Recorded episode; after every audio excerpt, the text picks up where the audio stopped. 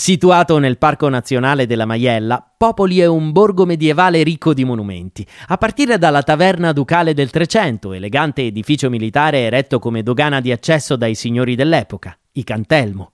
Simbolo della città sono i resti della rocca di Castel Cantelmo, la cui costruzione iniziò intorno all'anno 1000 con la torre pentagonale. Da non perdere gli edifici religiosi, come la chiesa di San Francesco del XV secolo e quella della Santissima Trinità, eretta nel 1562. Nel Medioevo il borgo ricoprì grande importanza per la posizione strategica.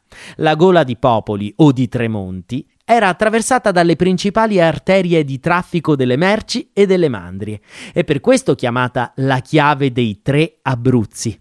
Chi la dominava controllava il confine tra i distretti amministrativi del Sulmonese, o Abruzzo Ulteriore II, del Teramano, o Abruzzo Ulteriore I, e del Chietino, o Abruzzo Citra. Di questo retaggio è testimonianza il Certame della Balestra, rievocazione storica che si tiene a fine settembre con balestrieri esperti, spettacoli e banchetti di pietanze tradizionali.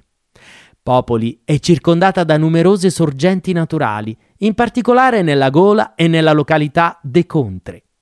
Troviamo anche un impianto termale con acque di natura sulfurea. Da non perdere la vicina riserva naturale regionale Sorgenti del Pescara, di grande importanza per la biodiversità. Si estende per circa 47 ettari intorno a uno specchio d'acqua di rara bellezza. Falde sotterranee emergono in più di 60 piccole e grandi polle per formare il fiume Pescara, che poco oltre si unisce all'Aterno, dando vita a un fiume di 152 km, il più lungo d'Abruzzo.